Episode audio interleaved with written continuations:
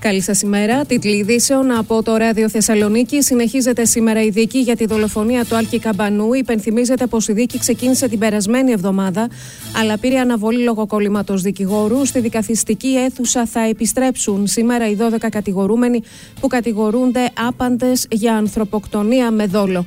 Δεν έχει ανακοινωθεί απαγόρευση κυκλοφορίας μπροστά από τα δικαστήρια.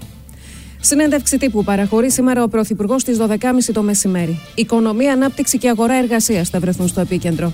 Στο Κυριακάτικο εβδομαδιαίο απολογισμό, ο Κυριάκος Μητσοτάκης επανέλαβε ότι το στίχημα της επόμενης τετραετίας είναι οι καλύτερες δουλειές και οι καλύτεροι μισθοί, πρωτίστως για τα νέα παιδιά που μπαίνουν τώρα στην αγορά εργασίας. Οι μισθοί και το διαθέσιμο εισόδημα εξακολουθούν να βρίσκονται σε χαμηλά επίπεδα στη χώρα μας, σημειώνει ο Πρωθυπουργός. Σήμερα αναμένεται να αναφερθεί στα μέτρα στήριξης για την αντιμετώπιση της ακρίβειας που έχει λάβει μέχρι στιγμής η κυβέρνηση. Δεν αποκλείεται να υπάρξουν και άλλα μέτρα στήριξης στο επόμενο διάστημα λόγω του δημοσιονομικού χώρου που έχει δημιουργηθεί. Αυτή την εβδομάδα καταβάλλονται οι αυξήσεις στι συντάξεις. Οι πληρωμές αρχίζουν από την ερχόμενη Πέμπτη και θα ολοκληρωθούν στις 30 του μηνός.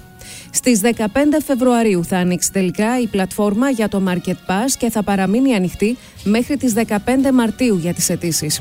Όσοι κάνουν αίτηση για άειλη κάρτα μέσα στο Φεβρουάριο θα λάβουν την ενίσχυση των, πρώτο, των πρώτων δύο μηνών Φεβρουαρίου και Μαρτίου μέχρι τις 3 Μαρτίου.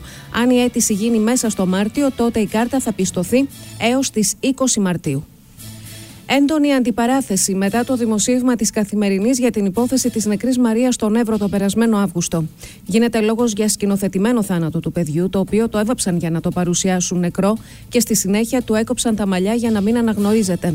Διακινητής έδινε οδηγίες εξ αποστάσεως. Πίσω από την υπόθεση ενδεχομένως να βρίσκεται Έλληνας, δήλωσε ο Υπουργός Μετανάστευσης. Να ζητήσει συγγνώμη, κάλεσε για άλλη μια φορά τον Αλέξη Τσίπρα ο κυβερνητικός εκπρόσωπος. Εγκλωβισμένη κυβέρνηση πασχίζει να μετατοπίσει την ατζέντα με fake news ακόμα και για την υπόθεση των 38 μεταναστών, απάντησε ο ΣΥΡΙΖΑ. Στις 14 Μαου θα γίνουν και επισήμως οι εκλογές στην Τουρκία. Το ανακοίνωσε ο πρόεδρος Ερντογάν. Σοκαρισμένη η κοινή γνώμη από τη νέα γυναικοκτονία στην Οίκαια. Θύμα μια γυναίκα 54 χρόνων τη τραγκάλισε ο μεθυσμένος σύζυγός της μέσα στο σπίτι τους. Συναγερμός σήμανε χθες το Ελευθέριος Βενιζέλος μετά από τηλεφώνημα για βόμβα σε Boeing της Ryanair. F-16 συνόδευσαν το αεροσκάφος στο Ελευθέριος Βενιζέλος. Τελικά, μετά τον έλεγχο, δεν βρέθηκε κάτι ύποπτο. Νεκρός ο δράστης του μακελιού στην Καλιφόρνια. Κατονομάστηκε ως Χούκαν Τραν και ήταν 72 ετών. Φαίνεται πως αυτοκτόνησε, ανακοίνωσε η αστυνομία του Λος Άντζελες. Κινούμενος με ένα βάν άνοιξε πυρ και σκότωσε 10 πολίτες. Έφυγε από τη ζωή ο Νίκος Ξανθόπουλος σε ηλικία 89 ετών, έπειτα από σοβαρά προβλήματα υγείας που αντιμετώπιζε. Έγραψε ιστορία στο λαϊκό τραγούδι και στον κινηματογράφο τι δεκαετίε του 60 και του 70. Περισσότερα στο αρθές.gr.